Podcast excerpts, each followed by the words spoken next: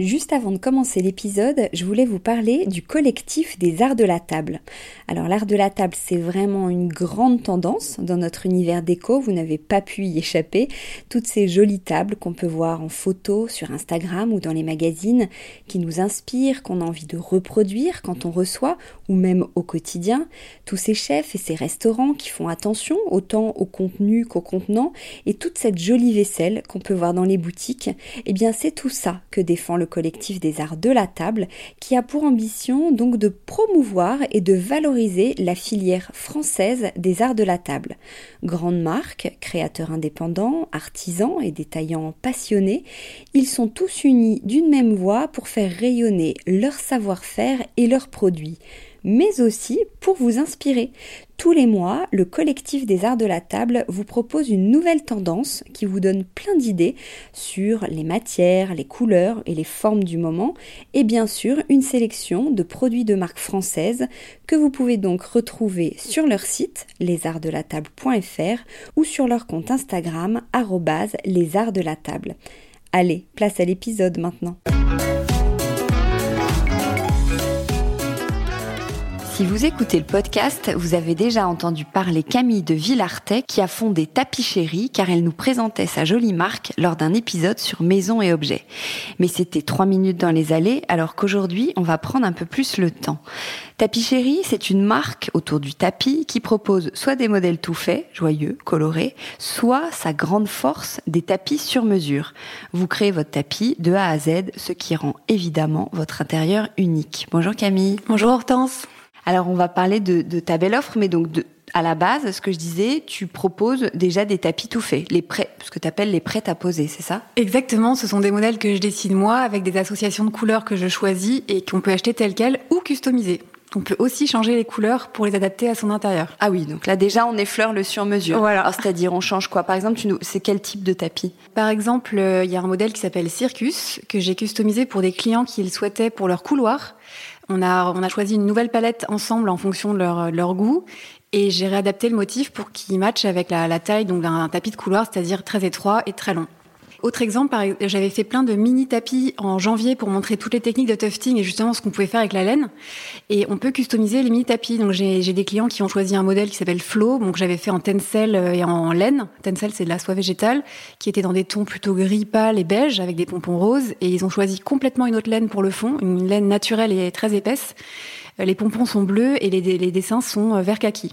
D'accord. Alors justement, ça veut dire quoi? Tu tufter On dit tufter à la main. Alors tufter, c'est un procédé qui consiste à planter des brins de laine dans un canevas au moyen d'un pistolet à tufter qui est tenu soit par une main humaine, soit par un robot.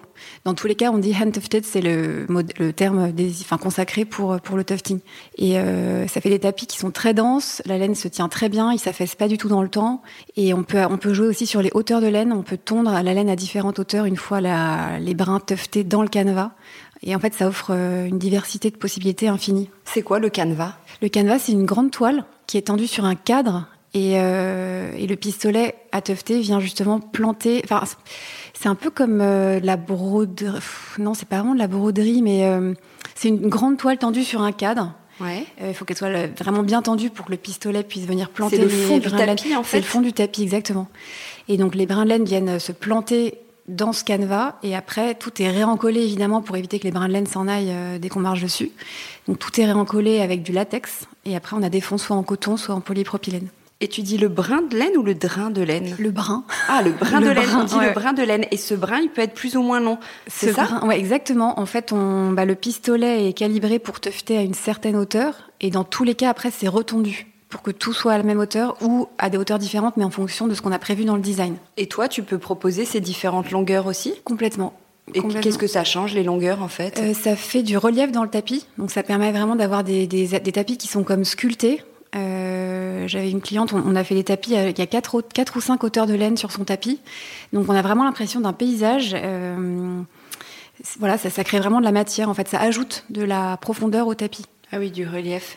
Et, et cette, euh, c'est pas toi qui le fais C'est fabriqué où? Non, j'ai un super atelier euh, qui est en Europe, qui est situé en Europe. C'était important pour moi de produire au plus près. Alors en France, c'était trop cher pour le positionnement que je visais. Donc j'ai réussi à trouver un super atelier en Europe euh, qui a des délais très courts. On a quatre semaines de fabrication, donc j'ai pas trouvé mieux. Et après, il y a une petite semaine de transport par camion. Donc voilà, j'ai trouvé que c'était un bon compromis entre la qualité, les délais et la proximité géographique. Ouais. Et la laine, elle vient d'où? La laine, c'est de la laine. Hein. Alors c'est de la laine qui vient de Nouvelle-Zélande. C'est une filière vraiment reconnue pour les tapis. J'ai appris plein de trucs à ce sujet. Les, les moutons là-bas sont élevés pour leur laine.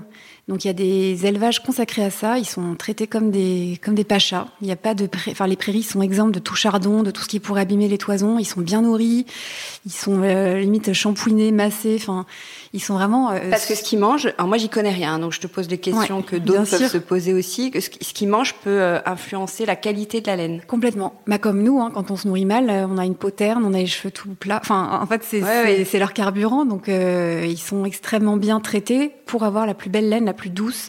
Elle est, elle est, euh, elle est cardée. Après, voilà, enfin, elle est traitée de telle manière qu'elle est extrêmement fine. Enfin, après, on a différentes qualités de laine, mais c'est vraiment une laine, euh, une filière reconnue pour les tapis. Et après, pour les couleurs, c'est teinté là-bas aussi? Parce que toi, j'imagine euh, que tu as tes propres couleurs. Comment tu fais du coup pour que cette laine, elle devienne colorée? Alors ça, c'est l'atelier qui gère. En fait, ils importent la laine. Ils ont un teinturier à côté de chez eux. Donc, ils ont leur propre... Enfin, ils ont établi une gamme de couleurs de 140 nuances de laine et donc c'est teint à côté euh, de, l'atelier euh, par un teinturier en fait. Oui, d'accord. Ok. Et tu parlais de soie végétale, ça c'est encore une autre matière? Exactement. La soie végétale vient de l'eucalyptus. donc c'est un matériau qui est beaucoup plus irisé que la laine. Moi j'aime bien les marier dans les tapis puisque ça fait un effet un peu mat brillant. Et la soie végétale, donc j'ai dit ça vient de l'eucalyptus, elle est produite en Allemagne. D'accord. Ok. Euh, alors, on revient sur le sur-mesure. Donc, tu customises les modèles existants, mais aussi on peut faire ce qu'on veut. On a, tu proposes 140 couleurs. Concrètement, euh, n'importe qui peut venir avec euh, avec son idée. C'est ça? Comment comment se passe un échange avec un client? Exactement. C'est vraiment à la carte. Donc, soit le client a déjà une idée préconçue de ce qu'il veut, il a déjà limite un croquis, une photo d'inspiration, et on en discute et on choisit ensemble les couleurs. Soit le client n'a aucune idée, il me laisse carte blanche. En fait, c'est vraiment euh, un échange et c'est une co-création pour moi. C'est-à-dire que les prix des clients parfois m'amènent sur d'autres terrains, d'autres styles qui spontanément ne sont pas les miens, mais que j'aime tout autant en fait. Mais ça me donne un cahier des charges qui permet d'aller plus loin dans la création.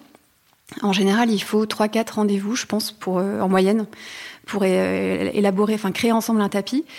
moi, j'aime bien partir de la couleur parce que c'est quelque chose de très tangible, c'est subjectif, et puis on, s'inspire directement de l'environnement de la personne. L'idéal, c'est que je puisse aller chez le client ou la cliente, évidemment, pour euh, m'imprégner de son univers. Donc j'aime bien partir de la couleur. Euh, il y a des clients qui savent exactement ce qu'ils veulent en termes de, de colorama. Euh, je m'aperçois avec l'expérience que en fait la couleur c'est ce qui est le plus compliqué parce qu'on a beau choisir des teintes au départ, finalement c'est ce qui évolue le plus quasiment. C'est pas tant le design.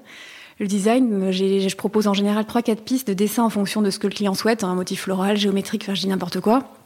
Et ça, en fait, c'est assez vite arrêté finalement. Et après, je reviens deux, trois, quatre fois pour la couleur. J'ai des grands échantillons de laine qui permettent de mieux voir les, nuances plutôt que les petits pompons. Et euh, donc, en fait, il n'y a pas un seul projet qui se ressemble pour l'instant. Ouais, parce que on sait qu'on parle beaucoup du choix des canapés, des tables basses, euh, pas forcément du tapis, alors que le tapis peut prendre aussi beaucoup de place. On, le voit beaucoup et il peut apporter beaucoup. Donc, quels sont les critères quand euh, on, veut choisir un tapis? Toi, comment t'orientes les clients selon ce qu'ils veulent? Ben, J'essaye d'être au maximum à, l'écoute de, leurs souhaits, justement. En fait, c'est, hum, ça dépend vraiment des clients. En fait, euh, il y en a qui veulent. J'ai vraiment de tout. J'avais une cliente qui voulait un tapis tout simple, hyper doux pour son salon, qui était assez classique. Donc, on a juste fait un, motif ton sur ton euh, en, bouclé sur la laine coupée. Le bouc, je pourrais t'expliquer après si tu veux les différentes techniques. Mais le, le, tapis, voilà, il est beige. Euh, enfin, il est cru, tout simple. Et ça va très très bien dans son salon. Euh, après, j'ai euh, d'autres clients qui m'ont demandé un tapis manga pop hyper coloré, justement pour euh, faire écho à toutes leurs illustrations et à leurs œuvres d'art qu'ils avaient au mur. je m'adapte vraiment à ce que le client souhaite. Et j'essaye, de le guider, mais sans donner trop mon avis, parce qu'en fait, c'est leur tapis. Et il faut que ça soit. Enfin, souvent, je dis votre première intuition est la bonne.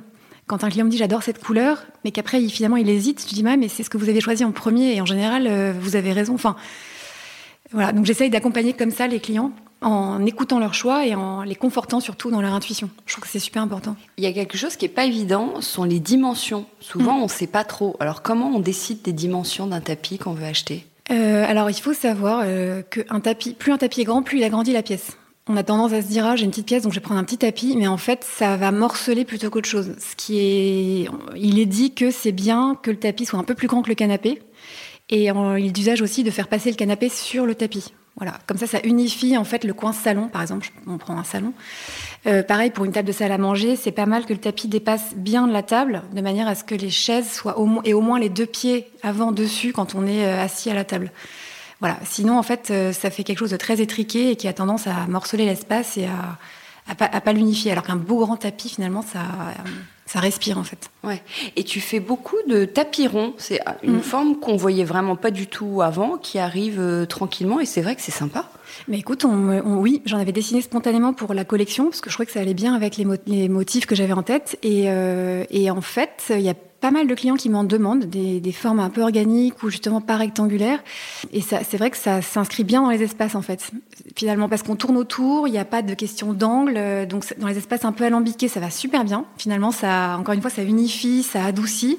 Et l'avantage du sur-mesure, bah, c'est qu'on fait ce qu'on veut en fait. Là, j'ai fait un tapis récemment, il a une, forme de palette parce qu'il y avait une porte à laquelle il fallait échapper pour rentrer dans le salon. Donc hop, on a fait un, un petit, euh, un petit creux dans le tapis, mais qui va hyper bien avec la forme. Ah oui, c'est ça. Tu peux faire un truc un peu organique. C'est la grosse tendance aussi. Euh. Mm. Euh, alors, tu nous parlais tout à l'heure des différentes techniques. Ouais, Qu'est-ce qu'il y a comme différentes techniques? Alors, quand on tufte, on peut tufter soit en coupé, Enfin, ça veut dire que la laine est tondue et le brin de laine est tout droit, enfin, il sort tout droit du canevas, soit il peut être bouclé. Ça veut dire qu'il re-rentre dans le canevas et qu'il forme une boucle comme son nom l'indique. Et ça fait aussi des effets de matière très intéressants. Le, bouclé prend la lumière, euh, prend plus la lumière, donc ça va être plus clair. Enfin, une même couleur va apparaître plus claire en bouclé. Et ça permet de dessiner des motifs très doux, de faire quelque chose de très fondu. Et, euh, ouais, c'est très intéressant en fait. On peut jouer sur les hauteurs, donc les, le bouclé, le, et tout ça sur un même tapis. Tout ça sur un même tapis. Euh, ouais. ouais, exactement. Et on peut aussi faire du carving. C'est encore une autre technique. Donc ça, c'est le fait de sculpter la laine après tufting. Donc vous as ton tapis, euh, il est fini, et tu viens creuser la laine avec des ciseaux spéciaux, donc soit pour recréer un motif, soit pour accentuer une, délimitation entre deux couleurs. Ouais, ok. Et alors, grande question aussi, quel entretien quand on fait une petite tâche? Grande question, moi ça a été un de mes grands freins avant de me décider à acheter des tapis. Euh, l'entretien, c'est surtout ne jamais brosser. En fait, c'est comme un beau pull en laine, si on frotte, ça feutre. Donc il faut l'instruction numéro un, c'est de tamponner. Euh, et d'utiliser que des produits naturels. Donc moi, j'utilise du savon de Marseille et de l'eau tiède, tout simplement. Euh, si par malheur il y a un verre de vin rouge qui est renversé, il faut absorber au plus vite le liquide ou, le, ou la matière, euh, enfin la, nourriture qui peut être renversée. Il faut au plus vite agir en fait pour éviter que la, la laine absorbe. Tamponner avec de l'eau tiède, du savon, jusqu'à ce que la tâche soit absorbée par le chiffon, avec un chiffon propre évidemment, et toujours agir de l'extérieur de la tâche vers l'intérieur de la tâche pour éviter de la de l'agrandir en fait. c'est vrai qu'on n'y pense pas, on, étale en fait. On, énervé. ouais non et donc voilà vraiment ne pas frotter parce que ça en fait c'est vraiment comme un beau pull en laine donc pas de produits chimiques euh, tout ce qui est brosse miracle euh, enfin la résine enfin euh, les shampoings miracle et tout ça faut je déconseille fortement vraiment et on le plie pas en 59 euh, dans une machine à laver. Non, alors non, ce sont des tapis qui sont très denses, donc qui sont assez rigides. C'est pas comme les tapis berbères qui sont assez souples. Là, au contraire, il y a, une tenue. Enfin, on peut pas le plier clairement. D'ailleurs, quand on le stocke, si jamais on le stocke, il faut le rouler sur lui-même, ne pas le stocker à la verticale, sinon ça il s'affaisse. Et euh, donc non, on peut pas, on peut pas le shampouiner, euh, on peut pas le mettre à la machine. Ouais. Sur ton site, tu dis le tapis qui rend heureux. Toi, tu as un vrai univers. Tu veux proposer, euh, euh des, des, montrer qu'on peut mettre de, de, la couleur, oser un peu plus. Alors moi, j'adore la couleur, vraiment. Je trouve que oui, c'est un paramètre de, de, de, déco qui rend heureux ou pas. Hein. Enfin, ça dépend vraiment des gens. Moi, dans mon cas, si j'ai pas de couleur autour de moi, si je suis pas bien en couleur, je me sens pas bien. En revanche, je m'adapte complètement au client. Donc encore une fois, si le client souhaite un tapis tout beige avec juste des petites incrustations en beige, c'est possible. Tout est possible. Ok. Euh, tout est possible. D'ailleurs, avec les pros, tu travailles aussi avec des pros particuliers et professionnels peuvent te contacter. Bien sûr, c'est vraiment, euh, voilà, encore une fois, à la carte. Euh... C'est vrai que pour les archis, ça peut être une bonne solution. Les décorateurs, les archis de, qui proposent souvent du sur-mesure. Euh. Ouais, j'ai déjà eu d'ailleurs des, des, architectes qui ont fait appel à moi. Je les en remercie. tu as fait une collab aussi avec Pierre Rioufol. Pierre Rioufol, ouais. ouais. Qui est un artiste que j'adore, que j'adorais avant de me mettre à faire des tapis. Et euh, je l'ai contacté il y a un an pour lui proposer une collab. Et il m'a dit, OK, bingo, euh, on transforme un de mes tableaux en tapis. Donc ça a été hyper rapide, hyper fluide, hyper joyeux. Enfin voilà, donc on a, on a choisi les couleurs et en un mois, c'était réglé. C'était génial. Ouais. Et alors, comment t'es venue l'idée de Tapis Chéri? Eh bien, écoute, l'idée est née d'un besoin que je n'ai pas réussi à Oui, c'est ça. Tu t'es dit, je veux un tapis, je ne trouve pas, je me le fais. Exactement. Il y a trois ans de ça, on a déménagé et il fallait des tapis. J'avais jamais acheté de tapis de ma vie avant. Faut le savoir. C'était pas pour moi. Enfin, tu vois, les appartes étaient soit trop petits, soit bah, j'avais un frein énorme avec l'entretien, euh, soit je trouve, enfin, je, sais pas, j'avais pas, j'avais jamais acheté de tapis. Et euh, bon là, il fallait vraiment des tapis là où on est maintenant. Et j'ai cherché et j'ai pas trouvé. Donc c'était, en très résumé, c'était soit un peu les tapis qu'on voit partout qui sont pas chers et pas forcément de super qualité, soit c'était des tapis très beaux, parce qu'il y, a une belle offre en tapis, euh, mais je me reconnaissais pas dans les styles proposés, c'était trop sérieux, enfin je sais pas comment expliquer, c'était c'était pas moi. Et donc je me suis dit, bah c'est pas grave, je vais dessiner mes tapis et je vais les faire faire. Donc c'est ce qui s'est passé. Et puis euh, de fil en aiguille, les gens qui venaient à la maison me disaient ah ils sont cool tes tapis, je galère, euh, tu les as trouvés où? C'est compliqué de chercher un tapis. Enfin, il y avait toujours la même phrase qui revenait. Et un beau matin, mon mari m'a dit mais lance ta marque. Après tout, tu vois bien qu'il y a une demande. Euh, pourquoi tu ne te lancerais pas? Donc c'est comme ça que ça a commencé. Mais tu faisais quoi, toi, depuis euh, 10-20 ans? Alors depuis, depuis, euh, depuis la fin de mes études, j'étais architecte d'intérieur pour l'architecture commerciale. Ah oui, donc tu étais déjà un peu dans le, dans le milieu de la déco? Ouais, exactement. J'ai bah, fait une école, euh, j'ai une formation artistique. J'ai fait l'école Boulle en métier d'art d'abord et en, en, design ensuite. Et après, j'ai travaillé dans, dans l'architecture commerciale, notamment pour les grands magasins à Paris. Euh, de très belles maisons, enfin des super expériences. Donc oui, j'avais déjà euh, ce côté déco, archi, enfin voilà. Ouais. Je me permets, juste tu reviens parce que tu parlais du prix. C'est vrai que c'est quand même assez vite cher aussi. Comment on justifie le prix d'un tapis? Euh, bah, la laine, euh, la laine en elle-même est déjà est chère. Enfin, c'est un matériau qui vient plus de loin. Bon, c'est pas très écolo, mais euh, voilà. Euh, c'est long à faire. En fait, on peut pas aller plus vite que la musique. Donc, même s'il y a, par exemple, si on commande une série de 10 tapis, il y aura pas forcément d'économie d'échelle parce que bah, le procédé est... Oui, on, peut pas aller plus vite. C'est pas comme un, une machine à, à, tisser la moquette, par exemple, qu'on paramètre et qui va dérouler ses kilomètres de moquette. Là, c'est vraiment à chaque fois, on, on met sur l'ouvrage un nouvel, euh, une, un nouveau modèle. Et, c'est long. Par exemple, euh, j'ai un tapis qui s'appelle Poids. Bah, il est assez cher parce que plus le motif est petit, plus c'est long. Tu vois, un, un, uni par rapport à un léopard, par exemple, un uni sera évidemment moins cher qu'un léopard. Et euh, ouais, donc je dirais que c'est le temps passé, euh, la, matière déjà, le temps passé, et c'est vrai que ça reste un budget, je, je le reconnais. Moi, j'aurais voulu être plus accessible au départ, et en fait, je me rends compte que je peux pas forcément être au prix que je visais euh, quand j'ai imaginé la marque. Ou tu le seras peut-être plus tard. Bah, non, là, plus t'en fais, plus tu. Non. Bah non, en fait, il n'y a, a, pas tellement d'économie d'échelle. Enfin, tu vois, c'est. Je vais à la moindre commander euh, 10 000 mètres carrés du, du, même modèle, et encore, je suis même pas sûre parce que le, le enfin, la main de l'homme comme la, le robot qui teuf ne peut pas aller plus vite. En fait, tu vois, c'est. Ah ouais, bien sûr. Non, mais attends, et puis la qualité a un prix, mmh. hein, c'est intéressant. Et ta marque a combien de quoi? Deux ans? Non, je l'ai créé en mai l'année dernière et je l'ai vraiment lancé en septembre à Maison et Objets. Donc même 2022. pas un an Non, même pas un an. Et donc là, je, bah, je, pré je projette de fêter les un an de tapisserie en septembre. Justement, je refais Maison et Objets. Et euh, ensuite, je loue une boutique dans le dixième pendant 15 jours pour présenter la deuxième collection et, euh, et fêter, voilà, faire une petite fête pour les un an de tapisserie. Ah bah tu nous tiendras au courant. Mmh. Super. Avec plaisir. Merci beaucoup, Merci Camille. Hortense. Avec Décodeur, la déco, ça s'écoute.